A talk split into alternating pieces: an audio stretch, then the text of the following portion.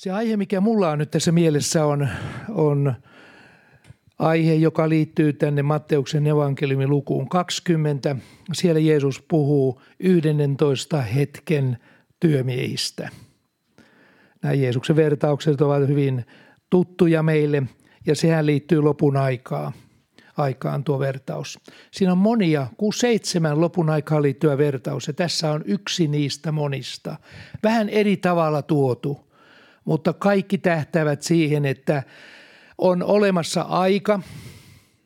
Jumala on jaksottanut ihmisen elämän, mutta myöskin ihmiskunnan elämän jaksottanut.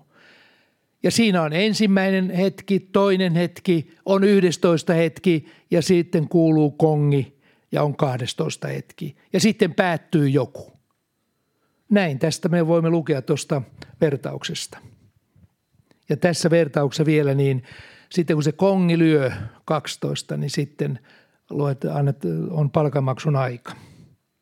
No, tätä vertausta voidaan soveltaa ihan yksilöelämään ja niin kuin sanoin myöskin äh, ihmiskunnan historiaan. Kaikki riippuu siitä, minkä Jumalan pyhänki painottaa ja mitä hän avaa siitä kertomuksesta. Jokaisesta Jumalan sanan kohdasta. Siitä voidaan nähdä niin kuin briljantista kymmeniä, satoja, jopa tuhansia eri puolia yhdestä ainoasta raamatun kohdasta, riippuen siitä, mikä ilmestys siitä tulee. Ja tämä on tämä Matteus 20 ja siinä ykkösestä eteenpäin. Mä luen ihan jonkun jakeen vaan tästä ihan, että kaikki pääsee jyvälle, jos et ole kovin tuttu tämän raamatun paikan kanssa. Sillä taivasten valtakunta on perheenisenä kaltainen, joka varhain aamulla lähti ulos palkkaamaan työmiehiä viinitarhaansa.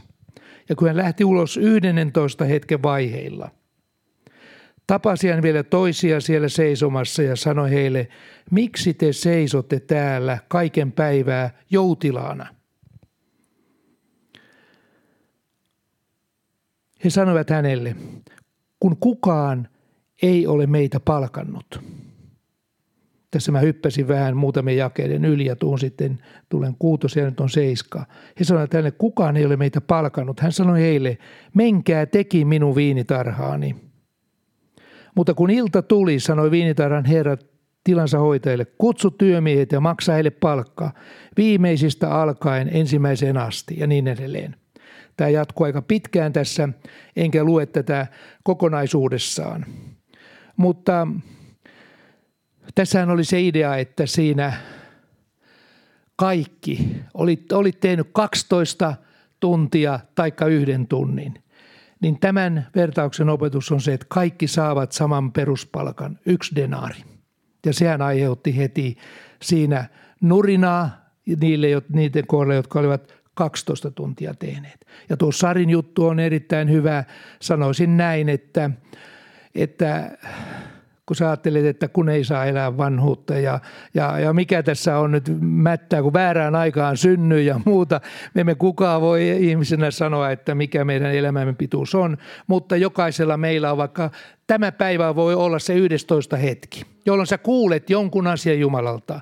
Jumala sanoo, tule minun viinitarja. Oot uskonnollisesti ollut 50 vuotta uskossa. Yksi, kaksi tulee sana, hei, suokin tarvitaan tässä – nyt on 11 hetki. Jos sä kuulet sen äänen ja lähdet hommiin, sä saat saman palkan kuin mitä on 60 vuotta Herran työssä tehneet. Jos sä teet sen antamuksella Jumalalle työn, aika ei siinä ratkaise, vaan se, milloin Jumala on kutsunut ja miten sinä sen ajan käytät. Miten sä hommia hoidat. On tämä kyllä ihan Eihän tämmöisiä vertauksia, siis ihminen ei voi tällaista vertausta itsestään. Kukaan rappi ja kukaan voinut tällaista kehitellä. Ei uskaltanut. Hyvänä aika. Sehän on kaikki oikeustajia vastaan. Ei ainakaan Suomen työmarkkinoilla tämmöinen kävisi. Ei millään. olisi kerta kaikkiaan olisi koko Suomen yhteiskunta vastassa. Se olisi perustuslakia vastaan ja kaikkia vastaan. Mutta Jumalan maailmassa on ihan erilaiset lait. Ja tässä mennään paljon syvemmälle kuin mitä sä teet tässä tohiset sen 5-60 vuotta. Ja mitä sä teet sen viimeisen hetken, viimeiset vuodet. Kaikki riippuu siitä, koska me teemme taivasta varten tätä hommaa. Ja siinä on Jumalan arvio se, joka on viime kädessä se, joka ratkaisee. Jeesus näin sanoi, että Juma, siinä vielä hän sanoi, että oletteko te jotenkin nurjamielisiä siitä, että minä olen hyvä, kun minä annan yhden tunnin työmiehelle saman palkan kuin 12 tunnin työmiehelle? Eikö minulla ole oikeus tehdä omallani mitä mä haluan? No ei ainakaan työnantajalla Suomessa tänä päivänä olisi tällaista oikeutta, mutta taivaallisissa on – se on ihan erilainen ajattelumaailma. Ja moni ajattelee näin, että hyvänä aikaa, että en mä täällä ollenkaan sisällä koko tässä hommassa, kun en mä edes tämmöistä voi käsittää, että ei tämä oikeudenmukaista. Jumala on oikeudenmukainen. Hän on hyvä. Hän tietää kaiken ihmisestä. Aina voi olla 11 hetken nyt työmies, silloin kun se kutsu kuuluu. Ja meidänkin tämä seurakunnan alku silloin 17 vuotta sitten, tämä oli toinen pilari – ja sen me sanomme julkisesti, että me haluamme olla 11 hetken työmiehiä. Joku siinä iässä, mäkään vielä ollut eläkeiässä, niin siinä iässä monia haikailee. Voi että kun tulisi eläkeikä, uskovaiset jopa julistajat kaikki. Ei ole enää kuin muutama vuosi, viisi vuotta viisi kun jaksas puurtaa, niin tulee eikä. Sitten mä saan elää itselleni, 20 vuotta elää ja olla ja nauttia tästä elämästä. Vau, että mikä se oikein, mitä se onkaan. Ja tiedättekö, jos tällainen mieli meillä on, niin mä sanoisin, että kyllä se jotenkin noterataan palkassa. Kuulkaa, jos sä 20 vuotta sitten haikailet ja iloitset eläkkeellä vaan vapaudesta ja saat tehdä sitä ja tätä, ei ole mitään hengellisiä valjaita muuta, niin mä sanoin, että, että en tiedä, miten siellä loppupelissä käy palkan suhteen. Voi olla aika lailla pieni tienasti siellä kerran taivaassa. Meidät on kutsuttu tekemään niin kauan, kun me elämme viimeisen hengenveton saakka Jumalan työtä. Me olemme, me olemme ainakin Pidon kanssa asennoituneet siihen, että niin kauan kun Jumala voimia antaa, tavalla tai toisella me haluamme kerätä aarteita taivaaseen. Olen monen, monta kertaa sen sanonut ja vieläkin sen sanon, koska aina on kuulijoita niin täällä kuin televisionkin ääressä, jotka eivät tätä ehkä tiedä, että kun Jumala sanoo käskyssä, että kunnioita isäsi ja äitiäsi, oli haudassa taikka elävinä, kunnioita heitä – Ajattele heistä hyvää, että kauan eläisit ja menestyisit maan päällä. Me emme saisi vihaa pitää vanhempia kohtaan, vaikka ne on haudassa, että ne oli semmoisia tämmöisiä. Se seuraa meidän elämämme. Me emme tule menestymään. Ja voi olla, että meillä ei olisi pitkä ikää. Jumala on tähän sisällyttänyt semmoisen siunauksen, että pitkä ikä, mikä se on? Se on raamatun mukaan siunaus. Ja kun me vedämme viimeiseen hengenveton saakka, me teemme Jumalan työtä. Ajatelkaa, joka päivä saamme tehdä Jumalalle työtä. Ja Jumala maksaa kerran palkan. Se on ihan mahtava. Jokaisesta minuutista, jonka me saamme täällä elää, jos me elämme sen oikein ja ajatellen tätä asiaa. Viimeisessä vaiheessa voi olla, että me emme pysty enää kuin rukoilemaan – mutta sekin vain rukoilemaan, anteeksi, että saamme tehdä sitä ehkä kaikkein työtä, jota ehkä kaikkein vähiten aktiivi-iässä oleva ihminen haluaa. Ne haluaisi hyöriä ja pyöriä ja tehdä kauheasti. Kyllä mä sen ymmärrän. Energia on, mutta jonkun täytyy rukoilla ja saattaa olla, että sinä teet vielä loppuvaiheessa, loppupelissä tosi tarvokasta työtä. Mutta tämä vaatii näkyä. Tämä ei mene ilman näkyä, niin kuin ei mikään hengellinen työ. Jos meille on näkyä, niin eihän se, ei siinä ole siunausta. Mutta tässä tuli tuo joku asia lopunaan tapahtumista. Tärkeä asia. Mikä ihmeen yö on tulossa? Koska se oli ilta ja yö ja piti sitten kongin lyötyä, niin se oli jo ihan keskiyö. Sanoisin nyt näin jonkun kalenterin mukaan. Kuitenkin se oli jonkun ajan loppu. Tuli yö. Työpäivä päättyi. Joku päättyi. Mikä ihmeen päivä? Luonnolliset silmät ei näe tätä, mutta – Jumalan sanassa on tällä tavalla kerrottu tässä vertauksessa. Ja sitten Jeesus sanoi myöskin, niin kauan kuin päivä on, tulee meidän tehdä työ hänen tekojansa, joka on meidän minut lähettänyt. Tulee yö, jolloin ei kukaan voi työtä tehdä. Siis hengellisestä kannalta on olemassa päivä ja on olemassa työ.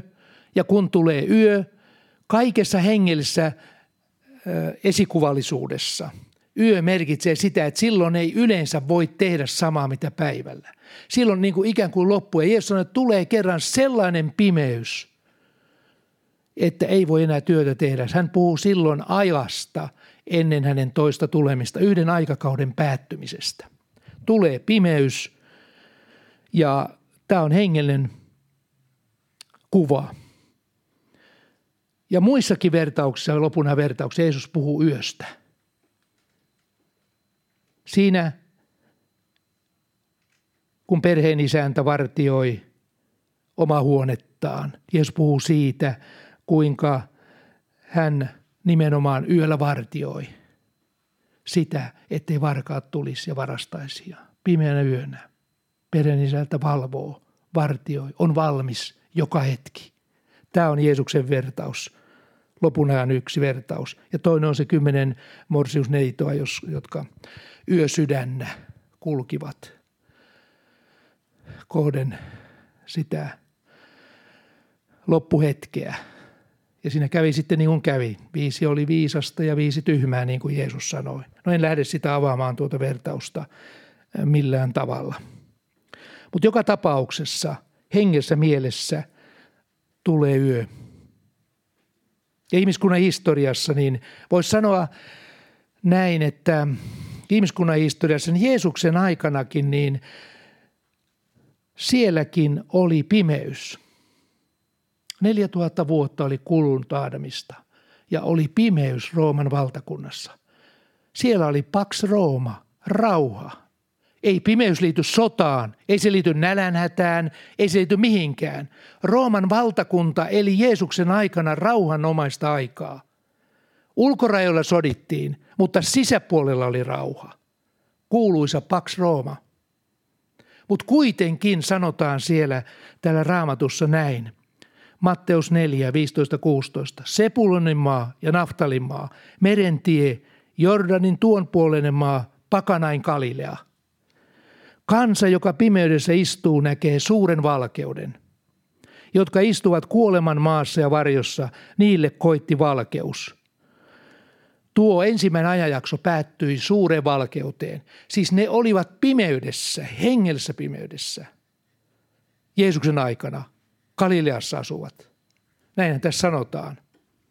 Ja sitten alkoi toinen aikakausi. Ja se myöskin päättyy yöhön.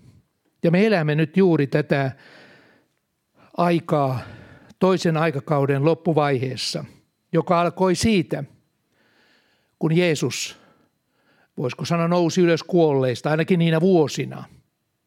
Silloin kun hän julisti ainakin ja sitten kun hän nousi ylös ja apostolit lähtivät viemään evankeliumia, niin siitä noin parin tuhannen vuoden, noin muutaman kymmenen vuoden tarkkuudella, vaihtuu jälleen aikakausi. Mutta Jeesus sanoi, että silloin tulee myöskin yö ja me elämme nyt tätä aikaa kaikilla mittarilla mitattuna – on aivan eri aika kuin oli ensimmäisen ja toisen maailmansodan aikana. Silloin sodittiin paljon, mutta nyt on rauha. 70 vuotta on Länsi-Euroopassa, Amerikassa, Euroopassa meidän ollut rauha. Jos sotia on ollut, ne on ollut Afrikassa ja tuolla jossakin muualla ja pieniä sotia on ollut kyllä Euroopan puolella, mutta ne on ollut semmoisia maakohtaisia. Niissä on kuollut ihmisiä ja joka puolella aina soditaan. Mutta yö on tulossa. On 11 hetki ihmiskunnan historiassa. Ja tämä on se, mihin me olemme nyt syntyneet ja meidän täytyy myöskin ymmärtää tämä tilanne, että nyt on aika tehdä jotakin. Mutta mitä meidän tulee tehdä? Mä tuossa loppuvaiheessa sitten vähän sitä puhun. Siis aikakauden murroksessa tulee aina – tällainen yövaihe. Ja sitten myöskin, kun tulee tuhatvuotinen valtakunnan, se on kolmas aikakausi ihmiskunnan historiassa. Sekin päättyy yöhön, katastrofiin, näennäisesti. Vihollinen hyökkää avaruudesta käsiin, pyhien leiriin ja haastaa Jumalan vielä kerran sotaan itseänsä vastaan, mutta hänet tuhotaan. Ja sitten päättyy ihmiskunnan historia. Mutta tullaan takaisin tähän toisen vaiheen, tähän päättymiseen, eli siihen, missä me nyt elämme. Mikä, se te, mikä tekee niin jostakin ajasta, ajasta niin pimeän ajan? Miksi oli pimeä Jeesuksen aikana Galileassa? Miksi nyt on tulossa yö ja nyt on jo aika, aika, aika pimeitä meillä täällä Euroopassa. Meidän täytyy aina muistaa, että tämä pimeyden alkuperäinen syy on pimeyden vallat, jotka ovat tämän maapallon ympärillä. Ne ovat niin kuin linnoittautuneet. Se on niin kuin semmoinen verho, rengas tässä maapallon vaippa tässä ympärillä. Ja Jumalan valtakunta on siellä ylhäällä. Ja me olemme täällä alhaalla – ja kumpikin vaikuttaa. Mutta ennen kuin Jumalan valtakunta pääsee tulemaan sieltä maan päälle, sen täytyy tulla pimeyden valtojen läpi. Tästä on raamattu. Mä otan sitten lopussa ja muutaman raamatun paikan. Ymmärrätte, että tämä on todellisuutta tänä päivänä, vaikka siitä ei voi paljon, tämä maailma ei ymmärrä yhtään mitään ja monet uskovaisetkin, niin, niin eh, eivät nekään välttämättä ymmärrä tätä asiaa. Eivät sodat tee pimeyttä vaikka Jeesus puhuu ulkonaista merkeistä, sotien melskeistä ja muista tällaisista. Mutta eikä nälän hädät ja maanjäristykset, rutot ja muut, ei ne tee hengellistä pimeyttä, sitä mitä Raamattu puhuu. Ne ovat vain aikaa merkkiä, että ollaan lopun aikaa kohden menossa. Vihollinen tekee kaiken näköistä. Ja jos me näitä vaan haikailemme, katsomme, että voi hyvänä aika, täällä tuolla tapahtuu tuota ja se on aika huono juttu ei kukaan juuri ole pelastunut katsomalla maanjäristystilastoja. Että ne lisääntyy, että käyrä menee 45 asteen kulmassa. En ole kuullut koskaan, että kukaan olisi uskoon tullut, vaikka se on tosiasia. Ja jos puhuu niistä. Se on vähän niin kuin Pirjon mummu, mummu istui aikanaan joskus 50-luvulla pihakaivon kannella siinä ja haki sanomalle ja luki siinä ja katsoi ensimmäistä sivua siinä ja puhuu sinne itsekseen, että voi kauheeta, voi kaaheeta. Avas kattos taas vähän, näkyi joku oli tehnyt pahaa jollekin siinä ja avasi seuraavan sivun ja taas joku oli kuollut jossakin ja joku oli surmannut jonkun tai väkivalta. Voi kauheeta, voi kaaheeta. Ei se tämmöinen auta yhtään mitään, että me päivitellään, että kaaheeta, kaaheeta. Mitä tämä, minkä maailma on menossa, se ei yhtään vie meitä lähemmäksi pelastusta. Kukaan ei ole tällaisella päivittelyllä tullut yhtään mihinkään, ainakaan Jumalan luokse. Kyllä se täytyy olla muunlainen ajattelu kuin tällainen päivittely. Ja mitä Paavali sanoi sitten lopun ajoista. Ja nyt tullaan ihan siis nyt oikein asian ytimeen. Paavali puhuu kyllä jonkun verran lopun ajoista myöskin, myöskin merkeistä vähän, mutta ei kovin paljon. Viimeinen kirje, minkä hän kirjoitti, on toinen Timoteuskirje. Ja siinä hän 19 asiaa luettelee, mitä on lopun aika. Ne on tosi pahoja aikoja, lopun ajat. Ja hän luettelee 19 eri asiaa siinä. Se on toinen Timoteuskirje 3, 1-5. Ja yksikään näistä ei oikeastaan koske millään tavalla ei ruttoa, maanjäristystä – oikein sotaakaan eikä, eikä tämmöisiä taivaan merkkejä, mitä tuolla näkyy lopun aikana tuolla. Ei mitään tällaisia, vaan hän puhuu kokonaan atmosfääristä, mikä hallitsee lopun ajan ilmapiiriä. Ja se on se, joka luo loppujen lopuksi sen pimeyden meidän ympärille. Että me koemme todella, että pimeyden vallat puristaa meitä ja meidän täytyy jotakin tehdä – mutta mitä? Kyllä siihenkin Jumalalta löytyy vastaus, jos me vaan haluamme sen ottaa huomioon. Tässä sanotaan tämmöisiä asioita. Mä otan vain muutaman poimin täältä. Silloin ihmiset ovat rahanahneita, kerskailijoita, ylpeitä. Joku sanoo, että kaikki, aina haluaa rahanahneita, kerskailijoita, ylpeitä. Mutta lopun aikana se on erikoisesti röyhähtänyt tämä asia – korruptiot ja kaikki. Tiedättekö, jos jossakin maassa on korruptiokulttuuri ollut, On ollut vaikka erilainen poliittinen systeemi ja muu, mutta korruptiokulttuuri on luotu muutaman kymmenen vuoden aikana. Siitä on lähes mahdoton päästä irti, vaikka kuinka yritetään. Sitä ei voida kitkeä pois. Se on pahuuden syvyyden, syvyydestä lähtenyt ajattelu, korruptio, kaikki tällainen pahuus. Niitä on hyvin vaikea kitkeä sieltä pois, ellei Jumala tule ja muuta kansakuntaa. Se on ainoa mahdollista. Vanhemmilleen tottelemattomia. Ne saavat mitä hyvänsä, mutta vanhemmille on rajoitukset. Tosi tiukat rajoitukset länsimaissa nykyisin, ainakin Suomessa.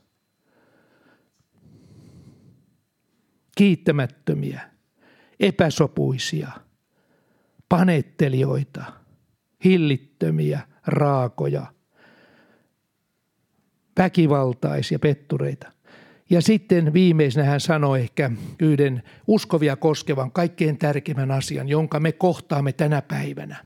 Ja se on yksi, yksi merkki lopun ajan asioista. Ja Sarikin tuossa puheessaan vähän siihen viittasi. Se on jakeessa viisi. Heissä on jumalisuuden ulkokuori, mutta he kieltävät sen voiman. Tämä on lopun ajan eräs ilmiö.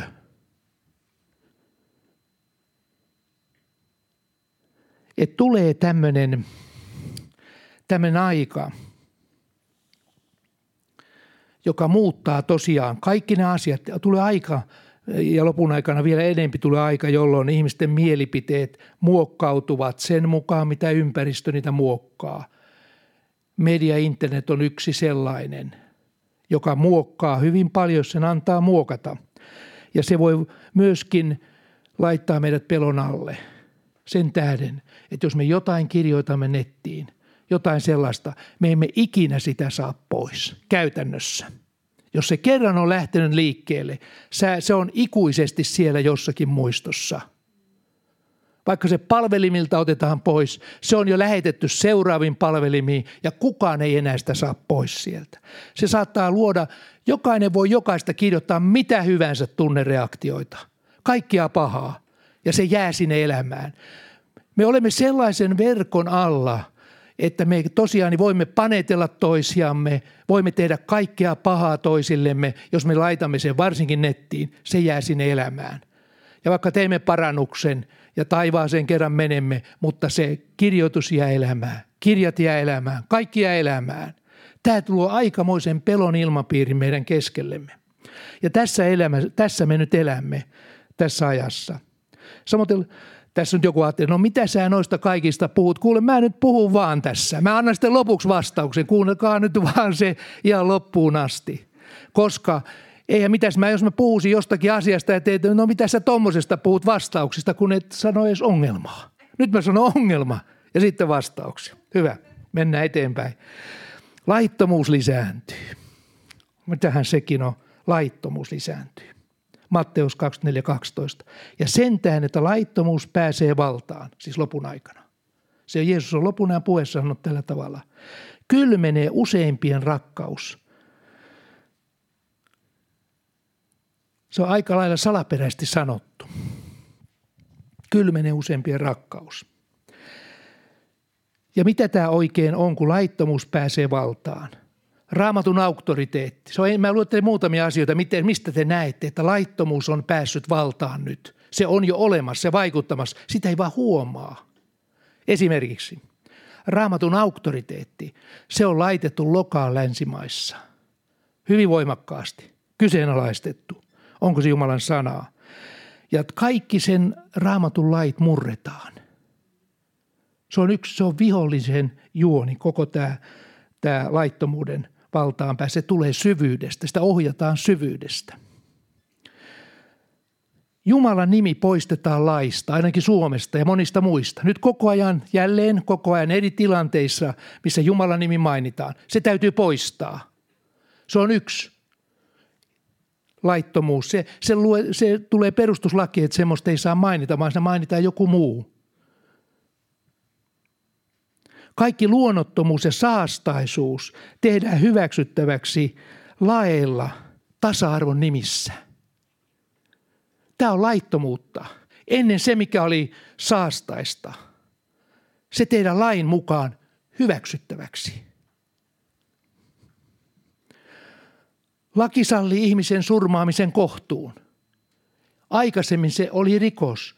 Nyt laki sallii sen, jopa vaatii, että ihminen surmataan kohtuun. Mitä tämä on muuta kuin laittomuutta? Muutetaan laki niin, että kaikki hyväksytään. Se, mikä raamatun mukaan oli ennen kuvottava ja häpeellistä, siitä tulee nyt hyväksyttävää ja kunniallista. Niin kuin Paavali sanoi, heidän kunniansa on, he, heidän kunnianaan on heidän häpeänsä. Se, mikä aikaisemmin oli hävettävää ja muuta, se lailla määrätään, että se onkin hyväksyttävää ja kunnioitettavaa jonkun tasa-arvon tai muiden nimissä. Ja samoin vielä otan yhden asian tässä esille, voi tuossa joku muukin vielä olla. Humanismi. Pilvi täyttää, humanismin pilvi täyttää ajattelu. Mitä se on, minkä, minkä verkon alla me olemme?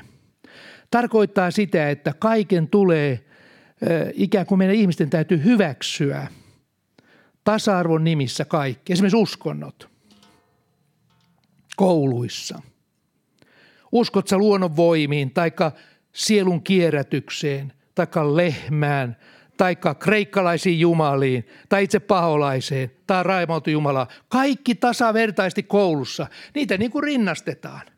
Intiassa lehmät on jumalia. Ensin ne, kun vähän juntturapäisiä, eikä tee, niin ne hakkaa kepillä ja niin kuin ne kertoo siellä, ne hakkaa kepillä siellä ja äh, kaikki kattelee sitä ja sitten siihen heitään rätti maahan ja polvilleen ja kumaretaan sitä Jumalaa ja taas on hyvä olla. Siis me nauramme täällä, mutta tämä on todellisuutta siellä. Miljoonat, sadat, kymmenet miljoonat palvoo lehmiä Jumalana. Ja se on paljon Jumalia. Ja kaikki pitäisi vetää tasavertaiseksi raamatun Jumalan kanssa. Raamatun sama, sanotaan humanismia. Ei saa nostaa raamattua ylemmäksi muita, vaan se täytyy olla lehmän palvojien kanssa samanarvoinen. Tämä määrätään lailla. Kaikki suvaitaan. Mikään ei saa olla toista parempi. Ja myöskin esimerkiksi ajatellaanpa nyt – mitä sanoisitte, jos Jeesus, tai otetaan nyt vaikka Paavali, olisi keskustellut, ja Jeesus myöskin, roomalaisten kanssa, heidän jumalistaan. Että Jeesus olisi pitänyt paneelia siellä, siellä ja onko se nyt joku Kreikan jumala – jumalat niin, tai Rooman jumalat. Siellä oli paljon jumalia, Zeus, Apollos ja kaikenlaisia raamatus mainitaan. Hän olisi mennyt paneeliin keskustelemaan. Mä uskon raamatun Jumalaan. Ai teillä on Zeussi siellä ja tämmöisiin kaiken näköisiin ihmisjumaliin ja, ja tällä tavalla. Ja kumpi näistä on nyt parempi tai muuta. Jeesus ei ikinä olisi istunut yhteenkään paneeliin keskustelemassa, onko raamatun Jumala oikea. Onko se tasavertainen idän uskontojen kanssa – ja muiden. Ja myöskin Paavali, kun se evankeliumia julisti, niin kerta kaikkiaan, niin siinäkin, niin muistat siellä Lystrassa, rampamies, äitinsä kourusta rampa, hän julisti evankeliumia Jeesuksesta. Rampamies hyppää yksi, kaksi siihen, oli äitinsä kourusta saakka ollut rampa, hyppää Jumalan voimasta siinä. Ja heti nämä Zeuksen ja Hermeksen papit – ei muuta kuin härkää vaan tantereelle ja uhraamaan Paavalille ja kumartamaan siellä. Kansa tuli kumartaa, että sä Paavali ja muut, että sähän oot Jumala. Hyvänä aika. Ja ne rupesi tällaista touhua. Täällä kun mäpäs luen, mitä tapahtuu.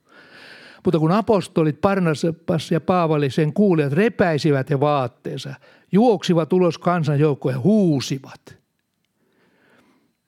Miehet, miksi te näin teette? Mekin olemme ihmisiä, yhtä vajavaisia kuin te, ja julistamme teille evankelimia, että kääntyisitte noista turhista jumalistanne, turhista jumalistanne, elävän Jumalan puoleen, joka on tehnyt taivaan ja maan, meren ja kaikki, mitä siinä on. Ei puhettakaan mistään paneelikeskusteluista, että mikä uskonto on oikea, mikä näin. He julisti evankeliumia henkensä kaupalla. Mitä tapahtui? Ei kulunut kuin päivä kaksi, kuule sama porukka, joka me uhrata heille, että he Paavalle ja Parnapaalle. Sama porukka ottaa kivet, vie heidät ottaa kivet käsinsä ja ajaa heidät kaupungin ulkopuolelle, kivittää Paavalin kuoliaksi. Siellä Paavali makaa kivikasan alla. Sama porukka, joka menisi tehdä sen Jumalaksi. Aatelkaa. Siinä Paavali kävi ehkä sen ainoan kerran, mitä hän kävi taivaassa. Niin kuin hän siitä myöhemmin sitten puhuu tuosta samasta. Ne luulivat muuten muut opetuslapset, jotka tuli siihen viereen, että sehän Paavali on kuollut. Hän siis käväsi jossakin, mutta nousi siitä sitten. Työ oli kesken.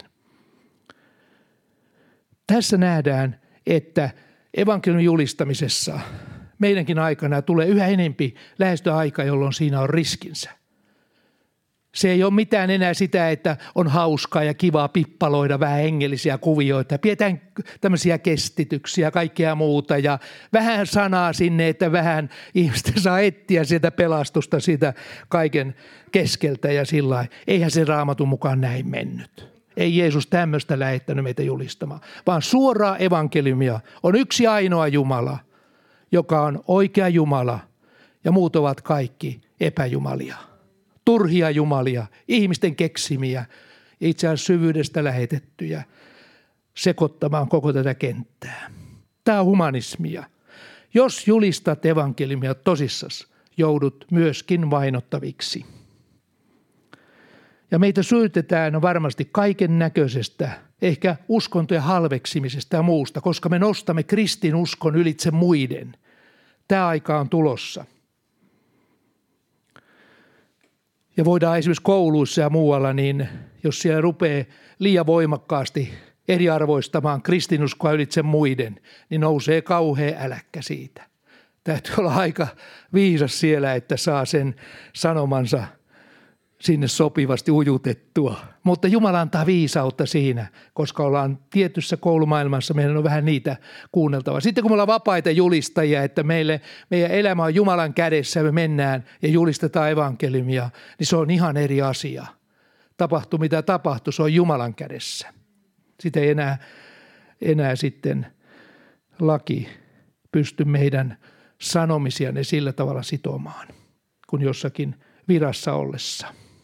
Tämän vuoksi Paavali sanoi lopun aikana, heissä on jumalisuuden ulkokuori, mutta he kieltävät sen voiman.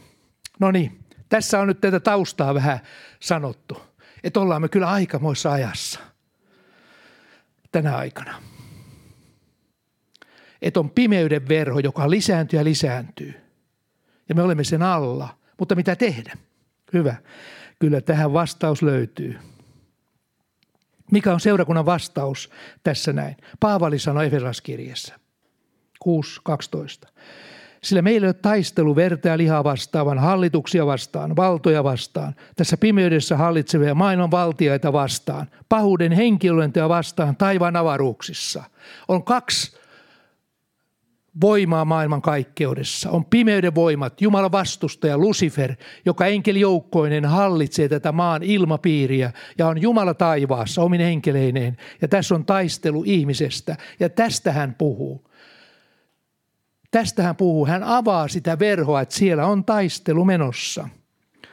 Mutta miten me saamme tuo verhon avattua, jos sitä verhoa ei kulkaa saada avattua, että tuolta tulee aukko – se on ihan sama tilanne kuin Jaakobilla oli, kun hän pakeni Eesa, e, tuota Eesauta sinne Haraniin. Niin mennessään siellä hän nukkui yhdessä paikassa ja näki unta, kuinka taivas avautui. Ja enkeli, oli portaat ylös, Jumalan valta istui, enkelit kulki ylös ja alas siinä. Ja Jumala puhui hänelle ensimmäisen kerran Abrahamin ja Iisakin Jumala puhui hänelle ja kertoi, että tämä maa, missä sinä nyt olet, vaikka hän oli pettäjä, vaikka hän lähti karkuun ja muuta, kuulkaa Jumala ilmestyi hänelle. Sanoi, että minä teen sinusta suuren kansan. Sen voitte lukea sieltä Mooseksen kirjasta. Jollakin tavalla sen aukko täytyy tulla ennen kuin Jumalan voima voi ilmestyä. Yksilöinä me voimme tehdä monia asioita ja tuleekin evankelioida. Se ei sitä tarkoita, mutta mä puhun nyt herätyksestä. Apostolisen ajan herätyksestä. Siis meillä on taistelu näkymättömässä maailmassa olevien voimia vastaan. Sitä kävi Jeesus Paavali apostolit ja kaikki. Ja raamatus esimerkkejä siitä. Daniel, yksi vanhan liiton, yksi voimakkaimpia ihmisiä. Onneksi meillä on näitä esimerkkejä siellä. Siellä sanotaan näin, Daniel 10, 11, 12. Tässä sanotaan hyvin suuri totuus. Älä pelkää Daniel sinä ensimmä, sillä ensimmäisestä päivästä asti, jona sinä taivutit sydämesi ymmärrykseen ja nöyryyteen Jumalasi edessä, ovat sinun sanasi tulleet kuulluksi ja sinun sanojesi tähden minä olen tullut. Tässä on ratkaisu. Sinun sanojesi tähden minä olen tullut, kun sinä taivutit oman sydämesi nöyryyteen ja totiseen rukoukseen. Taivas alkoi reagoida asioihin – Enkeli lähetettiin sanoman kanssa. Ja se vaati sanoja, ei haikailua, eikä kaaheta, kaaheta, kaaheta. Ei sillä mitään taivasta liikutella, vaan sillä, että me rukoilemme, avaamme taivaan. Siinä on taistelu menossa koko ajan tuossa yläpuolella. Persia valtakunnan enkeliruhtian seisoi vastustamassa minua 21 päivää, mutta katso, Miikkael, yksi ensimmäistä enkeliruhtinaista, tuli minun avukseni, sillä minä olin jäänyt yksin sinne Persiainen kuningasten tykö. Danielin sanat, ne lähetti liikkeelle taivaasta sanoman. Rukous, se avasi sen Israelin puolesta. Ja sitten toinen, Daniel 9.23, samanlainen tilanne. Kaksi esimerkkiä. Gabriel pistettiin asialle. Hän toi sanan Jumalalle, Jumalalta – Daniel rukoili tällä tavalla, 923. Ja Gabriel sanoi, kun sinä aloit rukoilla, lähti liikkeelle sana. Mitä te tähän sanotte? Miksi Danielin rukous kuultiin? Eikö Jumala kuule meidän rukouksia? Tässä oli aika iso asia kysymyksessä. Daniel oli rukouksen ihminen, mutta kuitenkin tietyssä vaiheessa lähti sana.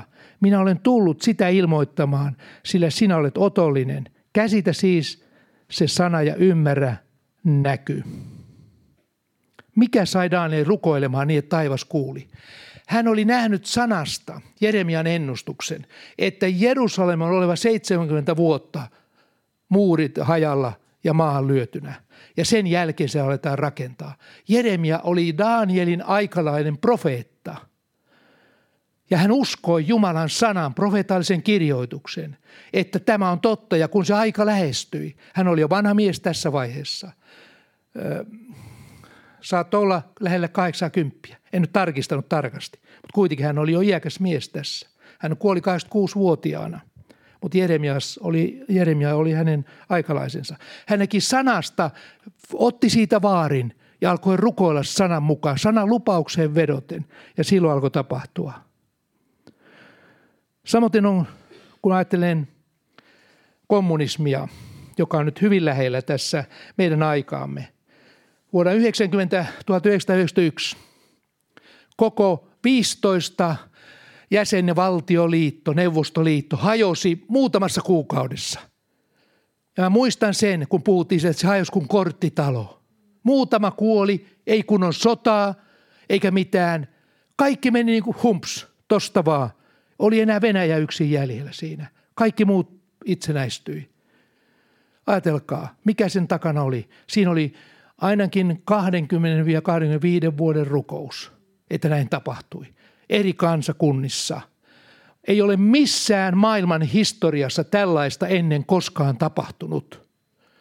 Ja tämä maailma ei ymmärrä sitä – mikä siinä oli syynä. Me uskovaiset tiedämme. Hengen maailmassa se henkivalta, mikä siinä oli, se oli pitänyt kahleessaan yli 70 vuotta Neuvostoliittoa kommunismin kahleissa.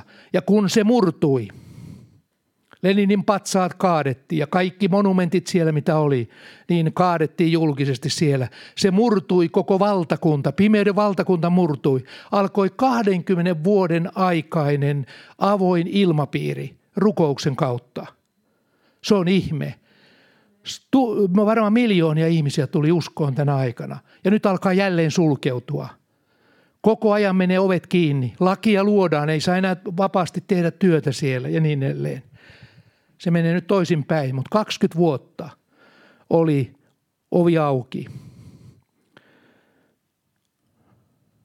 Ja kaikki tämä tuli rukouksen kautta. Herätykset, kaikki mitä me olemme nähneet viime aikoina, ne kaikki ovat olleet seurausta rukouksesta. Jos on pieni tussahdus, en sano tussahdus, jos tulee muutama kymmenen tai sata uskoa jossakin, niin se ei vaadi niin paljon rukousta. Mutta jos on joku kaupunki, se vaatii jo vähän enempi rukousta. Jos on koko maa niin, että tästä repee Suomen kohdalla, repee taivas, se vaatii useamman seurakunnan yhteisen rukouksen, että kaikki siellä ruko- rukouspatterit rukoilee, että Jumala avaa taivaat Suomen kohdalla. Ja se vaatii myöskin yksimielisyyttä, ei riitaisa porukka, joka toinen toisiaan syyttää. Se ei voi koskaan rukoilla yhdessä Jumalan mielen mukaan. Alkuseurakunnan kohdalla oli tällainen tilanne, että siellä neljä kertaa sanotaan apostolien teossa viidessä ensimmäisessä luvussa. Seurakunta rukoili yksimielisesti. Neljä kertaa. Se on aika paljon. Ja kyllähän se vaikutti kyllä sitten ilmapiiriin. Mitä on herätys?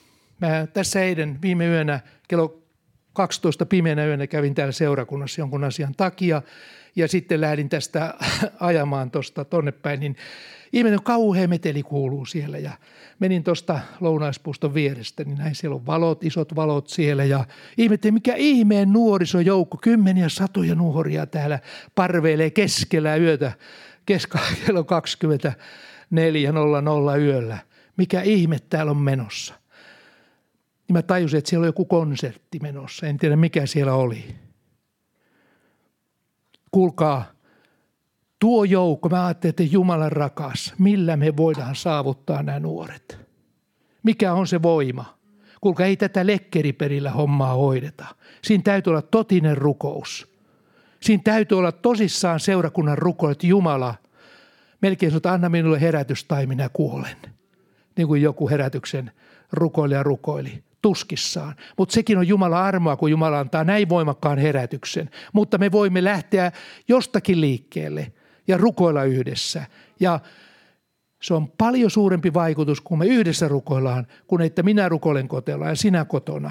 Huomaat, että siinä ei pääse sillä tavalla aina mukaan. Mutta jos on yksimielisiä, ei ole riitaa keskenään, silloin se onnistuu.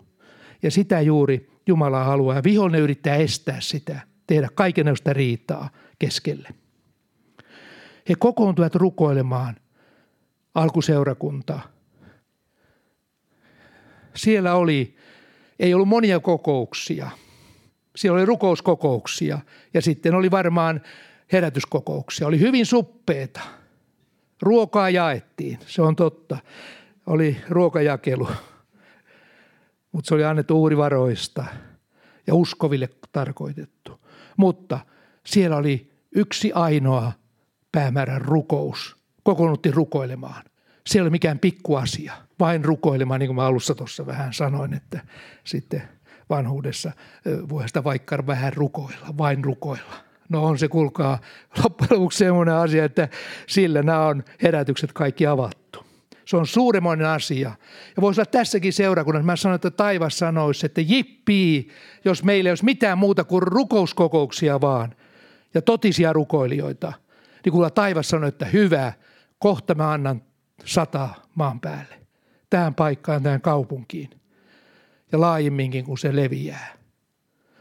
Ei sitä nuorisojoukkoa kuule mikään saarna, ei mikään ideologia, ajatus, idea – miten me siellä vaikka jaetaan jotakin ja tehdään jotakin. Ei, ei kukaan pelastu sen kautta. Joku voi ehkä vähän herätä, että mitä noi tuommoista tekee. Kuulkaa, kun Jumala puuttuu asiaan, siinä tapahtuu niin kuin helluntaina.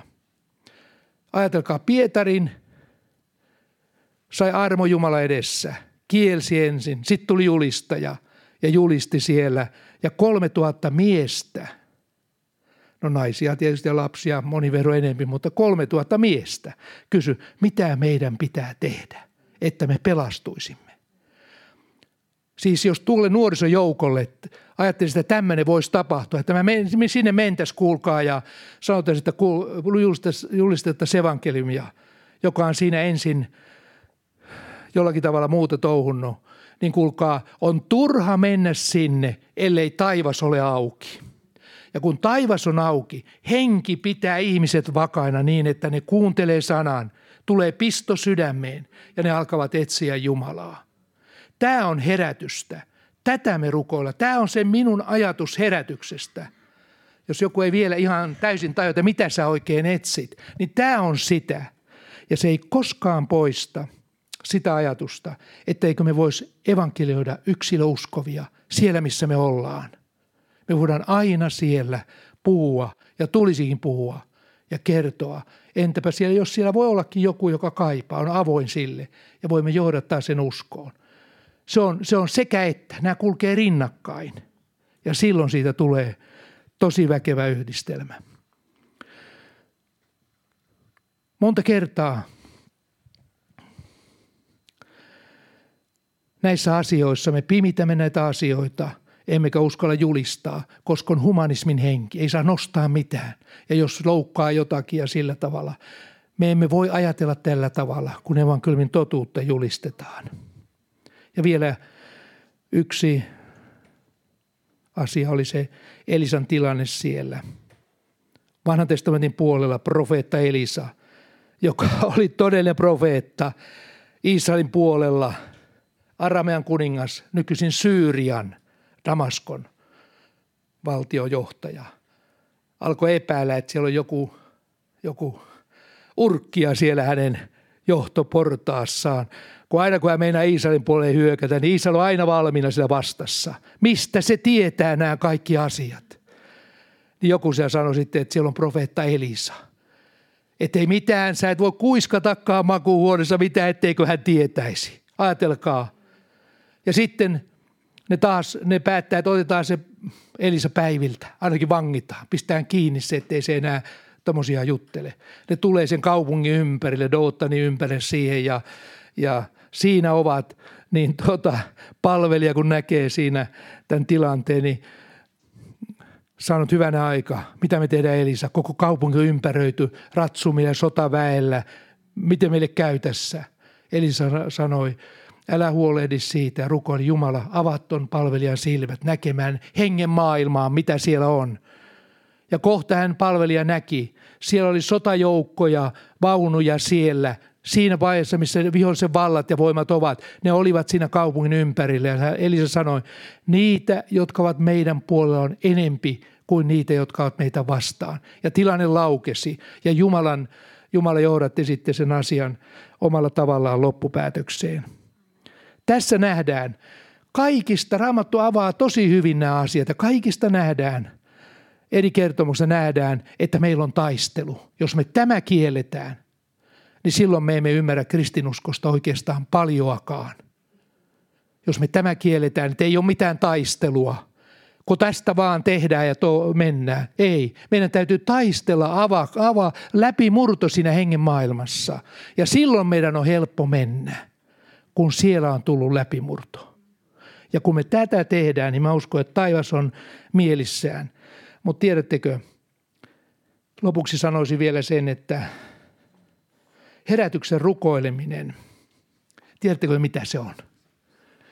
Nyt melkein voisi sanoa jokainen, mitä se herätyksen rukoileminen Se on kuulkaa sotatilan julistamista hengen maailmaan.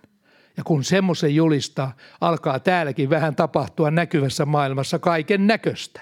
Että et sä ihan ole kuin semmoinen äh, ruu, ruusunen vaan täällä tanssit ja ilakoit, vaan, vaan kyllä siinä rupeaa tapahtuu Totta kai, jos sä rupeat sohimaan tuonne näkymättömän maailmaan rukouksiin, että sä muuten sinne pääse. Mutta rukouksen kautta, niin kyllä siinä alkaa tapahtua. Jos seurakunta rupeaa, niin siinä alkaa vielä enempi tapahtua. Se ensimmäinen yrittää kuristaa seurakunnan matalaksi. Ja sen jälkeen sitten, jos se sen saa tehdä, niin silloin se on huono juttu. Se antaa kaikenlaista touhuta kivaa täällä – antaa jumalisuuden ulkokuoren olla meidän yllä. Ei ole mitään hätää, ei mitään sotaa. Puka kauniisti vaan, että meillä hyvä tulevaisuus. Mä menestyn työelämässä, rahaa tulee ja kaikki menee niin kuin tip-top kohdalleen. Ja kuitenkin, kun me lähdemme taistelemaan, niin se on sotaa, mutta meillä on luvattu siitä voitto. Ja moni pelkää tätä. Mä tiedän uskonnollinen maailma pelkää tätä, sanoo ei tuo, me emme lähde tuohon. Mutta ne, jotka eivät pelkää ja lähtee, mä uskon, että he saavat iloita siitä. Ja kerran taivaassa saavat mahtavan palkan tästä asiasta. Ja vielä lopuksi tuo sana, mikä on aina meillä ollut esillä. Luukkaan evankeli 11.10. Tartutaan tähän niin kuin Jeremian sanoihin. Daniel tarttui. Sillä jokainen anava saa ja etsivä löytää ja kolkuttavalle avataan. Tämä on se, mikä me voidaan tarttua Jeesuksen nimessä. Amen. Oliko täällä? Pirjo voi tulla vai? Joo, ole hyvä. Tällä eletään pitkään varmaan ja mietiskellä näitä asioita ja tai sisäistetään näitä asioita. Että mä yhdyn kaikkeen tähän. Mä oon kuullut näitä kyllä ennenkin meillä, mutta, mutta ne on ihan yhtä todellisia täällä. So, mä aina sanon aamen, kun Esko pitää pitää näitä esitelmiä mulle. Niin tota, mutta, mutta se on tosi, se, se on siis sellainen, sen takia mä pystyn sanoa aamen, kun mä, mä oon kuullut niin monta kertaa ja mä oon vakuuttunut, että se on just näin. Mutta miten, mä halusin tuoda tässä lopussa tämmöisen, tämmöisen vahvistavan, vahvistavan ajatuksen meille kaikille, jotka ehkä miettii, että mitä minä pieni ihminen voin tehdä tässä. Mitä minä pieni tavallinen uskovainen ihminen voin tehdä tässä että mitä mun, mun elämällä on merkitystä. Niin mä sanoisin, että, että jokaiselle meille on annettu yksi voimallinen ase. Ja mä oon käyttänyt sitä mun elämän aikana monta kertaa ja se on toiminut. Ja se ase on se, että me emme voi maailmaa muuttaa, mutta me voimme muuttaa itsemme. Se on se ase. Mä lähdin itsestäni. Ja Herra antoi meille parikymmentä vuotta sitten, antoi mulle tämmöisen, ennen tämän seurakunnan perustamista, antoi tällaisen sanan, jota mä oon noudattanut aina. Ja mä oon huomannut, että se on yksi toimivimmista aseista pimeyden valtoja vastaan, jos haluaa raivata pois näitä pilviä ja haluaa, haluaa se kirkkaan evankelimi ilman tulevan ja Jumalan rakkauden ilman tulevan, niin se on tämä, tämä, tämä sana Herra antoi. Jos teillä on oikea asenne kaikkia ihmisiä kohtaan, riippumatta siitä, mitä on tapahtunut, niin minä avaan teille mahdottomia ovia. Näin Herra sanoi meille, Eskolle ja mulle. Ja me on sitä, äh, sitä monissa tilanteissa käytetty. Herra sanoi, että se on semmoinen, äh, se, äh, se vaikutelma, mikä mulla tuli silloin Jumala edessä. Jumala antoi niin semmoisen tietyn avaimen, jota ei voi manipuloida, mutta jota voi käyttää. Se on kaksi eri asiaa. Sä et voi ikään, niin kuin, ikään niin kuin pinnallisesti, että, että mä saisin ton, niin mä käytän tätä. Ei, vaan sun täytyy sydämestä halua. Eli siis haluta sitä. Eli meidän oma sydän on se ase, joka meillä on.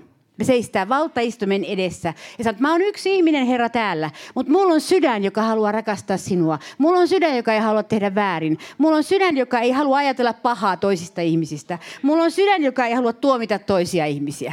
Tämä on niinku se, se sydän, joka, joka kun sitä harjoittaa, niin se tulee aika nopeasti vaikeissakin tilanteissa tämä ase käyttöön. Että sä valitset sen, koska sä tiedät, että se on ase pimeyden valtoja vastaan ja evankelimin ase tässä, joka Jeesus antoi meille pienille ihmisille, tavallisille ihmisille. Antoi tämän aseen, että me voidaan vaikuttaa maailmaan meidän valintojen kautta. Vaikka ei heti näkyisi, mutta me voidaan. Ja sen takia mä haluan, että me rukoillaan nimenomaan tämän asian puolesta, että, että, että me jäädä aseettomuiksi näiden, näiden pimeyden, tämän aikakauden pimeyden edessä. Että me ei jäädä millään tavalla aseettomiksi, että voi voi, että sanotaan niin kuin se mummo, että kaahetta kaahetta, kun ei voi tehdä mitään. Voi tehdä, voi tehdä jotakin, voi valita. Ja mitä enemmän on niitä, jotka valitsee, sitä suuremmaksi tulee se valo ja kirkkaus. Ja kun on suuri joukko niitä, kaupunkikohtaisesti tai seurakunnassa, niin se valo alkaa lisääntyä. Pimeys ei pääse sinne niin voimakkaasti tulemaan. Sillä pimeys ei voi tulla valoon. Se voi tulla vain pimeyteen. Ja sen takia seurakunnan tehtävä tässä ajassa Suomessa ja länsimaissa on nimenomaan tämä olla valossa mahdollisimman paljon. Että me rukoillaan tässä ihan itsemme puolesta ja koko, koko tämän kaupungin uskovien ja Suomen uskovien puolesta, että tämä valo sisäinen valo ja ymmärrys siitä, mikä valta Herra antoi meille. Herra antoi meille tämän valinnan vallan, että me voimme pitää sydämemme puhtaana. Ja sillä me vaikutamme taivasten valtakunnan leviämiseen. Ja sillä me voimme vaikuttaa pimeyden vähenemiseen. Aamen. Eikö ole mahtava ase? Eikö ole mahtava ase? Ja tiedättekö, mä voin vielä käytännössä sanoa, että se on toiminut mun elämässä. Se on toiminut mun elämässä. Mä voittanut vihollisia tällä asente, tällä, va, tällä sydämen aseella. Mä uskon, että se toimii, se toimii enemmän kuin mitä me tiedetäkään. Ja ajatelkaa, jos koko seurakunta olisi ottaisi, ottaisi tämmöisen aseen, niin se voisi rynnätä vihollisen muurien ylitse ja se voisi vallottaa maata. Ja tämä on meidän unelma seurakunnittain ja tälle maallekin, että täällä valloitetaan maata. Koska täällä on paljon vallotettavaa vielä Suomessa. Meillä on paljon maata vallotettavaa ja maata on menetetty paljon, Herran maata on menetetty paljon. Rukoillaan tässä, tässä lopussa tätä, niin me nouskaa ylös siellä ja ja me rukoillaan tätä tämän seurakunnan puolesta, itsemme puolesta, että me voitaisiin käyttää tätä asetta, tätä pyhää asetta, jonka Jeesus antoi. Herra, anna tämä pyhä asevarustus, Herra, tulla sun seurakunnan ylle, uskovaisten ylle. Anna sen tulla, Herra, niin tämä tulee, harja, harjaanutetaan tätä asetta ja käytetään tätä asetta.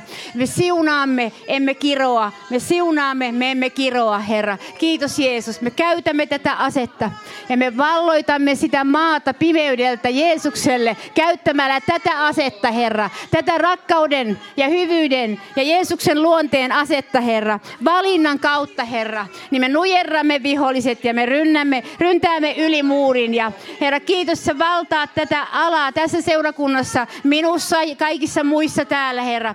Herra, tämä on kallisarvoisin asia, mitä sä oot antanut meille. Tämän vallan käyttää tätä asetta. Vallan käyttää tätä asetta. Ja Herra, mä rukoilen, että tämä saa levitä kautta kautta Suomen seurakuntien. Että sydämet alkaa va- vapautua ja tulee vapaiksi antamaan, antamaan Jumalan toimia Jumalana.